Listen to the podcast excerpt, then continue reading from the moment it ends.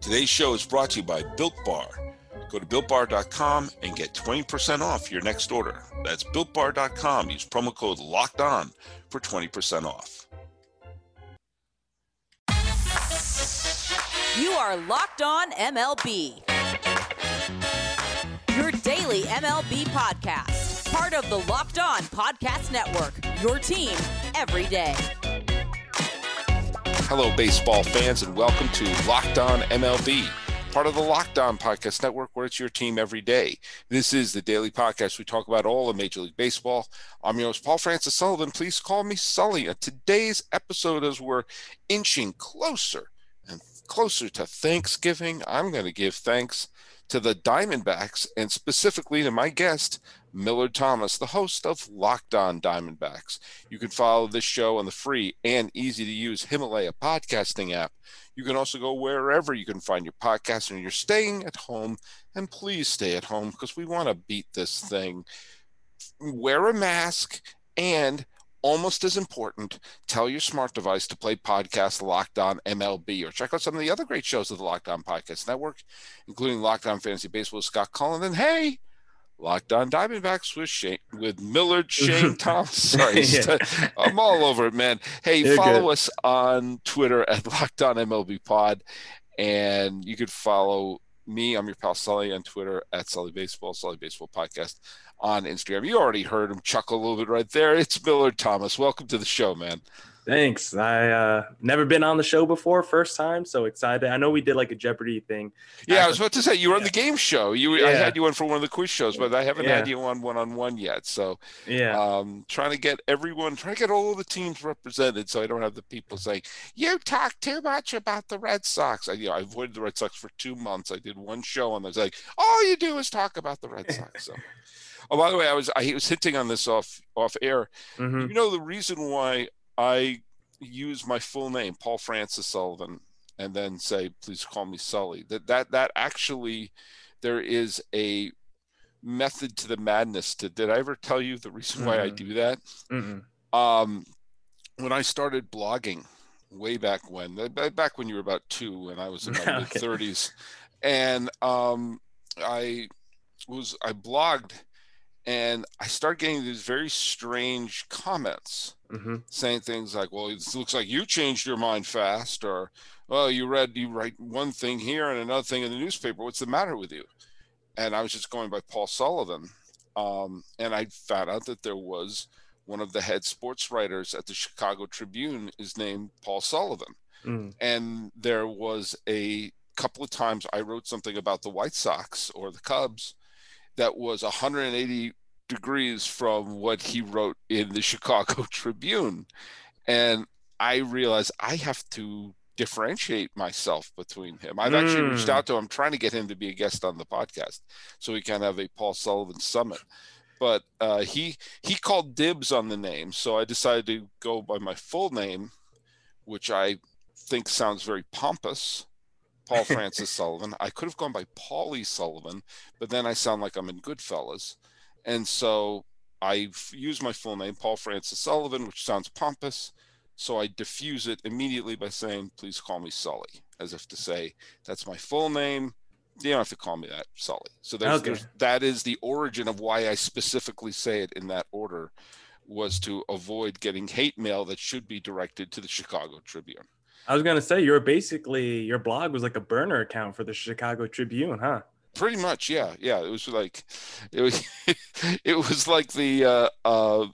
phones they used in The Wire or Better Call Saul. They snap them and they throw them in the garbage. By the way, I am so behind in Better Call Saul. So please, everyone, no spoilers for what's become one of my favorite shows ever. This is not Locked On Better Call Saul. Yeah. No, this is Locked On MLB. And there are 30 teams in baseball, and the Diamondbacks are one of them. Are they the best? Are they? Well, I was about to say. Through that, I asked. It's not for me to decide on that. In fact, when I was doing my homework for this podcast before I brought you on here, I kind of constantly had to remind myself who was still on the team, because the D-backs made a flurry of trades you know, down the stretch, would Robbie Ray? No, he's gone. Well, they had Starling Marte. No, he's like. So why don't I ask you, the D-backs, it's tough. You got to take everything with a grain of salt in a 60-game stop and start the spring training season. But there was a lot of salt that was taken in the desert as the Diamondbacks finished 25-35, and in a postseason where more than half the teams were given a spot, the Diamondbacks didn't come close to being asked to sit at the table. So thoughts on the team that going into 2020, there was some excitement about? Yeah. I mean, on my pod all off season leading up to the 2020 season, I was all in on the Diamondbacks. I didn't think they were going to win the World Series or anything, but I thought they definitely deserved a seat at the table, like you mentioned. I had them pegged for at least a wild card spot. I mean, in the previous year in 2019, they were an 85-win team. They had Ketel Marte on the rise. He finished fourth in MVP voting in 2019. Escobar coming off a career year. And you look at the moves that they made in free agency, and in the offseason, they went out. They acquired Starling Marte. They got Madison Bumgarner from their division rival, the San Francisco Giants, and I was all in on the D-backs. I thought they were going to be back in the postseason after a couple of years. I thought they were going to actually make some noise and have at least a pretty exciting season and only the condensed schedule that we had, but it didn't come into fruition. A lot of these guys that had, breakout seasons in 2019 completely regressed in 2020, and they just fell off the table. Eduardo Escobar looked like a shell of himself in 2020. Ketel Marte saw his numbers fall off considerably, and Madison Bumgarner, that was one of the worst offseason signings of MLB. So it didn't work out for the team in terms of moves, but we did have one silver lining, and that is Zach Gallen. He was a stud this season, Cy Young candidate, and he's pretty much the bright spot for the D-backs right now. Maybe Ketel Marte too, because we've seen his potential. We saw his ceiling in 2019, but overall just a super disappointing season for the Diamondbacks. And by the last 2 weeks of the season, I was just totally not invested at all. I mean, it really broke my spirit by the last 2 weeks of the MLB season. I think for people who are casual fans of the NL West, I'm out here in LA County, so I see a lot of West teams. They may have forgotten that going into this year, the Diamondbacks, even though they made a bunch of cost-cutting, trading away stars and letting stars walk moves, went into 2020 with three consecutive winning seasons. They were a 90-some-odd win team that won the wild card game in, 2017. They contended in they put together a contending team in 2019. They contended for a wild card spot until late in the season. And the year in between that, where they wound up saying goodbye to several of their stars, but they still won more than they lost. So you're right that going into 2020 with three consecutive winning seasons, a knowledge that the pitching staff was already pretty good, and inserting a 30-year-old Madison Bumgarner, who's probably itching to contend again, there was reason to be excited about this. I thought they were going to be a contending team. I think they were certainly going to be a wildcard team. Obviously, any division that has Los Angeles in it is going to be tough to win that division. But when I saw how the playoffs were set up after the COVID delay of spring training, absolutely, I thought the Diamondbacks, way before I thought the team like the Marlins or the Reds were going to be, having their tickets punched. Yeah, and maybe part of that, just the 60-game season. Maybe the Diamondbacks, if we had a 160-game season, could have came back and made some noise. I mean, if we did the season last year in 2019, just 60 games, the Nationals would have even been in the playoffs. So Things can change. I mean, baseball is just so ridiculously long in the season, 162 games, and just so much. So many different things can happen. So maybe there's a scenario where the Diamondbacks wake up and they're this sleeping giant in the second half of the season. It's pretty hard to say that now, considering what we just watched all 2020, but you never know. And maybe the D-backs could have pulled it out and made a late run to the postseason, but they probably would have just finished right around 500 and just got your hopes up and then missed the playoffs in the end. I mean, the thing Dusty Baker said when he was, he said that he always felt like he needed 60 games to get warmed up when he played on all those great Dodgers and Braves teams over the years. You know, that you take a look at any season at around Memorial Day is usually what I consider the first checkpoint. I like to break the season into thirds. You have from the beginning of the season to Memorial Day is the first checkpoint. Second checkpoint is Memorial Day to the trade deadline at the end of July. And then you have the stretch run. Well, that's 2/3 of the seasons. You only made it to the first checkpoint. Yeah. And usually the first checkpoint is when, you know, there are plenty of pitchers who had a rotten first 9 starts. You know, that Bumgarner had a really rotten first 9 starts for Arizona, and if he wound up making 30 starts, I mean, and then he was pretty good. I mean, there's all sorts of situations where teams can turn it around, and you go look up and down the team, and you just see. I mean, Luke Weaver isn't a 1-9 pitcher with a 6.58 ERA. You know, you look at some of his, he struck out 55 in 52 innings. He only walked 18. There are peripheral stats of him that are like, okay, in those 12 games he pitched, the ball didn't drop there. I mean, he didn't pitch that great, but there was some reason to be confident that things could have turned around. There just wasn't enough time to turn things around. So I absolutely think that given a full season and the fact that Lovullo is one of the more talented managers in the game, and the front office seems to have they were able to pull off some, like the deals for Goldschmidt and for Greinke did not appear to be whiffs. I had faith that, and they would have had Ray for the whole season. They would have had Marte for the whole season, you know, so, you know, I don't know. I don't think there's reason to panic, even though they had one of the worst 60 games in baseball. Be thankful you picked up some minor leaguers on a high draft pick and still have a lot of the talent in place. Yeah. Do you ever envision baseball ever shortening their season? Because a lot of pushback is on what you're just saying. You hear guys like Tim Kirchner saying you need the 162 games to actually figure out which teams are real, which teams are actually contenders, which teams are the pretenders. Do you ever think baseball will actually cut down the season? I know they don't want to lose that revenue, especially after a pandemic. So they probably won't do it anytime soon, but could you ever see it in the future, maybe 5 years down the line? It's funny, you're previewing what my podcast is going to be tomorrow, actually, which I've tentatively called Blowing Up Baseball.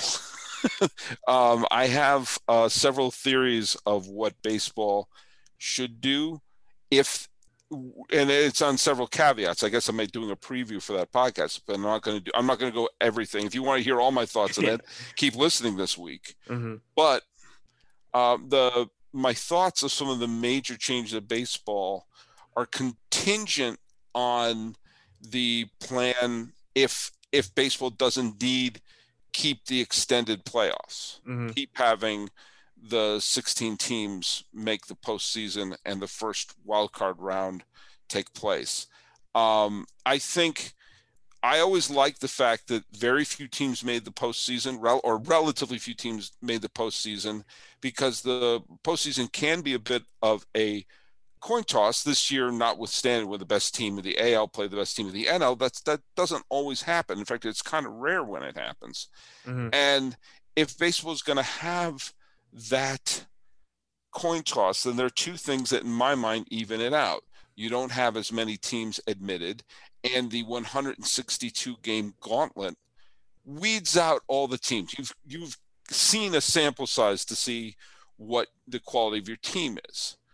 The one preview I'll say for the upcoming show is, if baseball is going to extend the playoffs, they have to reduce the number of regular season games drastically. And not 5-10 games. I'm talking 20-30 games. Because if you're going to have it be a crapshoot where a Brewers or an Astros team that are thoroughly mediocre could potentially unseat a quality team. Like the Astros unseated a quality Twins team this year. Mm-hmm. And the Astros were nowhere near the quality of the Minnesota Twins over 60 games, but mm-hmm. over two games they were. That's only remotely fair in the short schedule and not in 162 games. So with that in mind, that's a preview of some of the stuff I'm going to be talking about when we bring up Locked On MLB's tomorrow's show, but that's not today's show. So what I got to say for those of you who want to listen to tomorrow, I think you got to sit back, you got to relax, but I think you got to get yourself energized for that show where I'm talking about how to blow up baseball. And when I need a boost energy, do you know what I do, Millard Thomas? What do you do? I grab a Built Bar. Mm. Did you know that Built Bars are the best tasting protein bars ever? Mm. I didn't know that. Well, they've got 6 new flavors. You got to try them. The 6 new flavors include caramel brownie, cookies and cream, cherry barcia, lemon almond cheesecake, carrot cake, apple almond crisp. They're all delicious. Now, my personal favorite is still one of the original 12 flavors, which is the chocolate raspberry. Ooh, I love chocolate raspberry. I love that combination. That sort of the tanginess of the raspberry, chocolate. I love that. But they got mint brownie. They got German chocolate. They got banana bread. Oh. And for those of you who say, do you know what? I can't get enough chocolate. They've got double chocolate. More chocolate? Double chocolate. You put 2 of those together, you got yourself quadruple chocolate. And all these bars are covered in 100% chocolate, and they're soft, and they're easy to chew, unlike some other protein bars. Like if you start chewing on your shoe and you dip it in some Nutella, boom, that's what some of those protein bars taste like. Not Built Bar. But guess what? Built Bars are healthy. Mm-hmm. If you are a health conscious guy, like you clearly are, someone who's trying to lose weight, like I truly am. Mm-hmm. I mean, look, they're low calorie, low sugar, high protein, high fiber. It's great for the keto diet. Let's take a flavor just randomly. Coconut almond. I love coconut almond. Good one. 18 grams of protein, 180 calories, 5 grams sugar, 5 grams net carbs. So good. You want a cooler with that? Yeah, I love coolers. Well, guess what? You got a free cooler with purchase. No. While supplies last. Okay. So go to builtbar.com. Use promo code Locked On. You'll get 20% off your next order. Use promo code Locked On with 20% off at builtbar.com. What's that jingle? It's builtbar.com. 2020 was a mess. Yes. That is an evergreen statement, not just for the Diamondbacks, but going into 2021, they have a couple pieces still in place, hopefully a bounce back season from Madison Bumgarner. And then you have the likes of the Kristian Robinsons and the Corbin Martins of the world. Who do you look at as the positive future for Arizona in the immediate few years? In the farm system? Yeah, in the farm system, or who's already been called up at this point. Oh, well, the immediate future, I guess, for guys who have already been called up, we've touched on Zach Gallen already. He's still pretty young, but I guess also Luke Weaver you talked about because they acquired him in that Paul Goldschmidt trade. So he's still a pretty young guy. I think he's only around 25 years old, so they need him to bounce back. And then the other guy that they got in that package deal, Carson Kelly, he had a pretty down season in 2020. After 2019, having some solid numbers, he had 18 home runs in 2019, so showed a lot of pop. He showed a lot of promise, and we want to see that again in 2021 because he had a pretty down season this past year.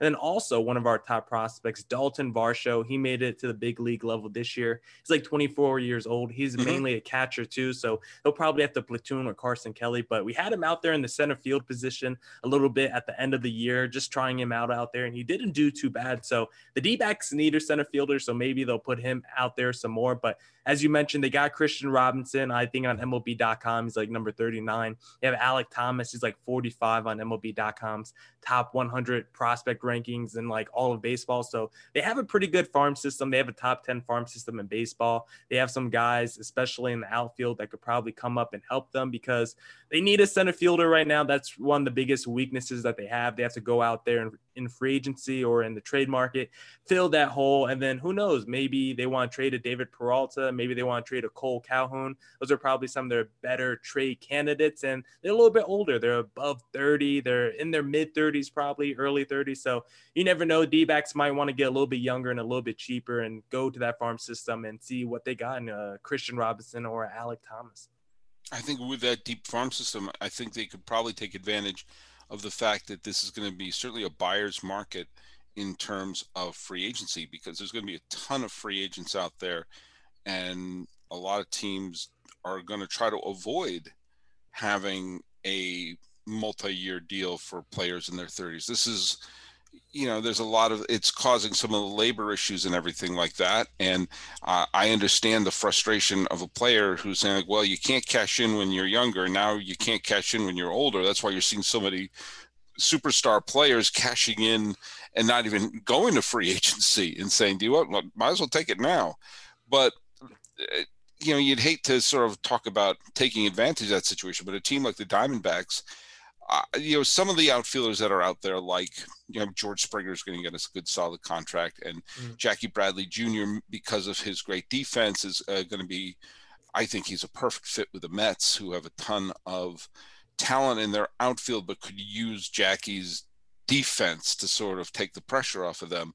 But there's going to be a lot of other outfielders who are going to want to prove themselves again. And I think there's a bunch of holes out there that the D-backs could fill in relatively inexpensively and without it being a albatross type contract around their necks. And, you know, I would have trust in a manager like Torey Lovullo to have an influx of some veterans on the team and have that be a positive experience. The example that I always go back to is the 2013 Red Sox signed a whole bunch of veterans who were only there for a couple of years and picked up a World Series ring for their troubles. Yeah. Having a bunch of veterans with a chip on their shoulder wanting something to prove isn't always the worst thing in the world to have, especially if there's going to be an extended postseason. Yeah, and I think you mentioned Jackie Bradley. I think that's going to be one of the guys the D-backs are going to go after. They've been linked to him for a couple off seasons now in the trade market. Torey Lovullo and Mike Hazen are both from that Red Sox organization. So I think they've seen Jackie Bradley firsthand. Mike Hazen was probably part of the front office that helped develop Jackie Bradley. So I think he's going to be a guy who may not break the bank. He might be a little bit more expensive, but he's not going to be anywhere near that George Springer God level tier of money. So I think he's going to be a guy that's going to be pretty affordable for the D-backs, because they're a smaller market team and they definitely don't want to spend the money, especially after Madison Bumgarner's signing last year. They're definitely going to be hesitant this offseason to shell out some money for some free agents. You know what, a player, and again, look at this is a kind of a weird one to bring up here, but he's such a solid professional hitter and probably won't get a multi-year deal, but it's Michael Brantley. Mm-hmm. And when you have someone like Michael Brantley, I wasn't even thinking of him, but I was thinking that he's a good, solid, all-star professional hitter. And maybe having a guy like that in your lineup, even if he isn't playing every single day, because, you know, he has had a ton of injuries in his career and actually wound up missing the year that the Indians went to the World Series.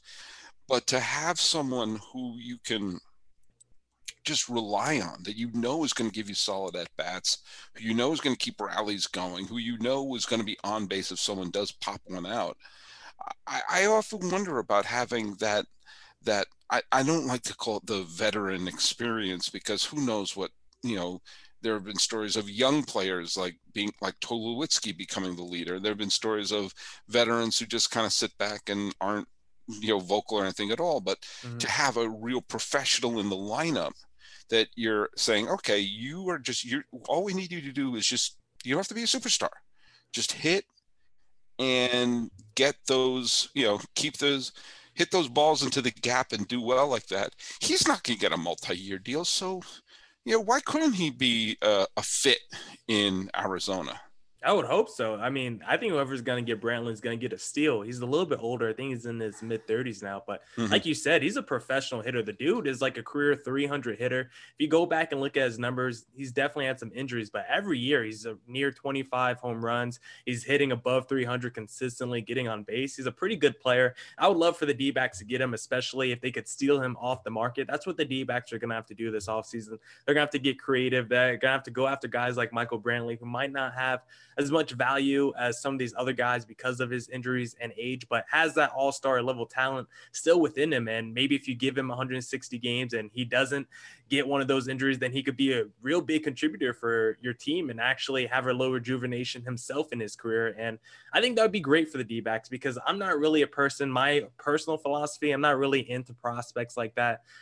There's so many guys that are highly rated prospects that come to the big league level and they just never pan out. They flame out. And there's so many times you trade one of your star players for a couple prospects because they're one of the best in their organization, and you never see it come into fruition. So I'm always a guy that would rather have the big league talent than try to go for the potential in the prospects, honestly. Yeah, that to me, the more I think about it, that'd be really, I mean, if you want to have that outfielder to solidify the defense, then you go after JBJ, which obviously there's a lot of former Red Sox people involved with the Diamondbacks. But the more I think of it, you know, the more I look at some of the players in that lineup that could use having a Brantley getting those hits. You know, I mean, this sounds weird, but I'd almost want to have Brantley bat number 1 or 2 in the lineup, because I'm a big believer in, I think speed is the single most overrated aspect of a leadoff hitter. I think that you want to have the person who is making the fewest number of outs have the most at-bats. It's not that hard of a concept to have. And someone like Brantley, I would want to have, like, at the number 2 spot, getting that extra at bat in the course of the game. And if a Dalton Varsho gets a hold of one, or Ketel Marte gets a hold of one, it's Brantley at home plate who's giving them a high five to congratulate them. I think, there may be other people like that, but that's just sort of to me, that's the prototypical. You could get a lot of value from someone because people are leery of offering him or want to avoid his injury history.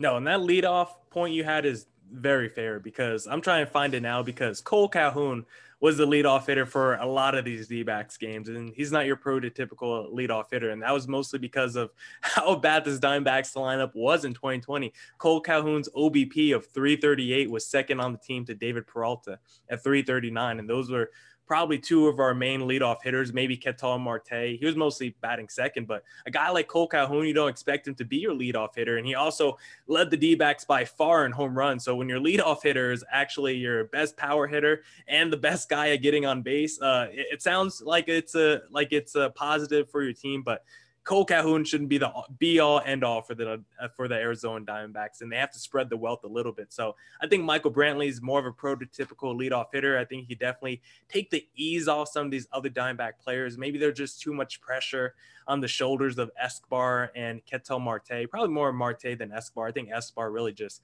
came into this season out of shape, and maybe that was because of COVID and not having the training that he's been used to, because everyone talked about his weight was just a big issue for the team this season. And Torey Lovullo had to have like a honest conversation with Escobar and say, hey, you got to shed some of that weight because you're just not moving the same around the field. But one thing the D-backs can do that they want to be, like I said, creative this offseason is they could go out there and get a guy like DJ LeMahieu, who's going to be more expensive, but you could get him on a 2-year deal probably and move Ketel Marte to center field. He's been a center fielder, second baseman throughout his career. So if you want to get interesting, you go out there and maybe acquire a high level second baseman and then just put Ketel Marte in center field if you want to build up the middle of your team, I guess.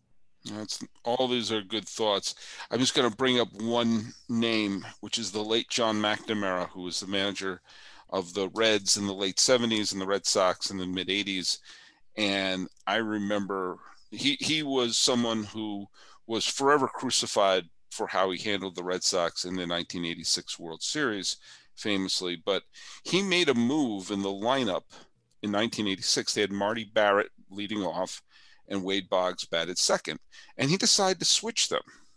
And when they switched him, it was like, what are you doing, Boggs? He's slower than a glacier. Why are you having Boggs? And I was one of the people saying, you can't have Boggs batting leadoff. He's got no speed. He led the league in on-base percentage 5 out of 6 years. He was leading the league in walks every year while getting 200 hits every year. And idiots like me were going like, why are they putting him in the leadoff spot? I don't know. Maybe because you want to have the guy who never makes an out have the most at-bats. And here we are. And I think the Diamondbacks, we understand some of these metrics a lot better now. And I'd like to see the D-backs do well because they got a lot of players on there that I really like. And I have a ton of friends who are Giant fans who kind of bristle at the fact that Bumgarner is now with Arizona, but Bumgarner is one of my favorite players in baseball, and I want to see him do well again. And I want to have you have something positive to talk about because this was your first year at Locked On MLB, right? Yeah, it was my first year doing the D-backs. Pretty disappointing season. But, what a gut punch. Yeah. I thought it was coming in right as they were riding hot. They were going to have all this momentum. Like, look, the new kids on the block, the D-backs. No. I get to take it over, and now none of it. No, you got punched in the face. Yeah, and then over and over again, just being punched in the face. And you deserve better than that. You've got a nice face. Thank you. I try. Well, look, where can people listen to your show? Yeah, I guess. I hope so. I hope someone listens to the show. Where can? I thought you said where can people listen to the show? I was like, I hope someone's listening to the show. Oh yeah. Boy, this ended on a pessimistic note, didn't it? Yeah. Locked On Diamondbacks. So you could follow me on Twitter at Creator Thomas for my personal account, at Creator Thomas 24 for my personal account, at Locked On Diamondbacks on Twitter and Instagram. Then of course any podcasting platforms we're streaming on all of them. So go check out Locked On Diamondbacks. We had a couple of D-backs on the pod the last couple of weeks, Pavin Smith and Riley Smith. They're not brothers, but go check them out. Pavin Smith was like the 7th overall pick a couple years ago, so go check out that interview with him. Fantastic. And you can listen to us on the free and easy to use Himalaya podcasting app and on all the platforms where you get your podcast. Talking Diamondbacks with Millard Thomas and trying to end it on a positive note. And my biggest positive note is they're going to have an extra 102 games next year, and that's enough to right any ship. This has been Locked On MLB. I'm your host, Paul Francis Sullivan. Please call me Sully.